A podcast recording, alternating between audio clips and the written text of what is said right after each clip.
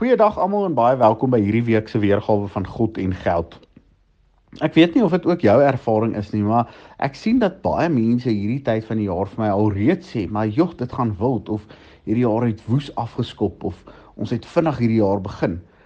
Ek sien dat mense baie keer rondskarrel om alles wat nou aan die begin van die jaar ge, uh, moet gebeur gedoen te kry.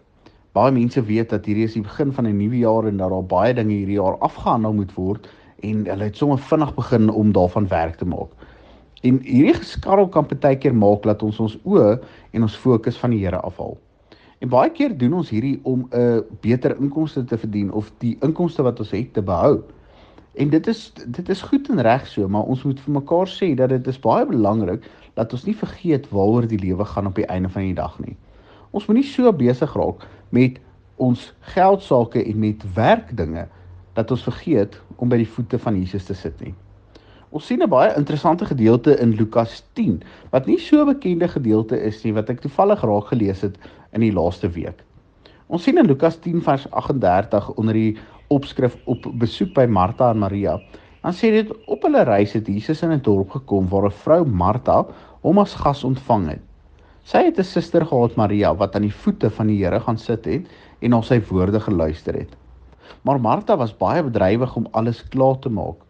Sy kom toe daar staan en sê: "Here, hinder dit U nie dat my suster my alleen laat bedien nie?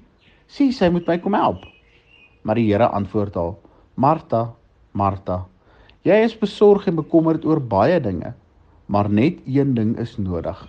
Maria het die heel beste gekies en dit sal nie van haar af weggeneem word nie." En hierdie het my so laat dink, hoeveel keer is ons in ons eie lewe ook daarin skuldig? Ons sien in hierdie gedeelte twee sissies, Martha en Maria, en hulle was natuurlik die sissies van Lazarus gewees. Martha was die oudste sissie gewees en en Jesus kom by hulle aan. En die jonger sissie Maria gaan sit by Jesus se voete en sy luister na wat hy praat en wat hy leer. En Martha, uh, uh, goed bedoelend, loop rond en sy skarrel en sy probeer alles vir Jesus regkry in sy werk. En dan tipies soos dit baie keer met twee kinders gebeur. Ek sien dit ook in my eie huis.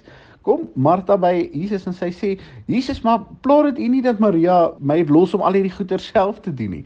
Dis vir my so interessant dat sy gaan klik amper as sy by Jesus en sê Jesus maar kyk ek moet al hierdie dinge self doen en en Maria sit hier by u voete. En Jesus spreek haar dan op 'n baie mooi manier aan. Ons sien hy spreek haar aan as Martha Martha En hy sê vir jy's besorg en bekommerd oor baie dinge, maar net een ding is nodig. Maria het die heel beste gekies. En en dit is vir my so 'n mooi gedeelte en dit is hoekom Lukas dit in sy evangelie skryf, is om te sê een dat ons nie so besig moet wees met ons eie dinge dat ons nie tyd maak vir die Here nie. Ons moet weet dat die Here is in ons midde en dat wanneer hy in ons midde is, ons moet tyd maak vir hom en ons nie net opgevang moet raak in ons eie klein wêreldjie nie. En die tweede ding wat hierdie gedeelte vir ons leer, is om regtig by die voete van die Here te gaan sit.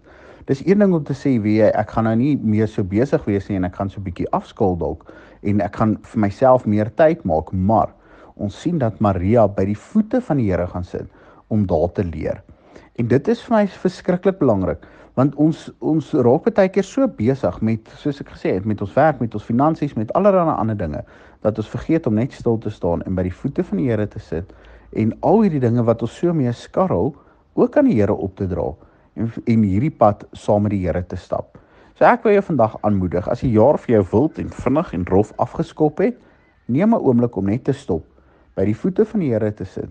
Jou finansies, jou werk, jou gesin, alles wat in jou lewe gebeur, aan die Here op te dra en regtig te luister wat hy daaroor te sê het. Baie dankie dat julle hierdie week saam geluister het. Tot volgende keer.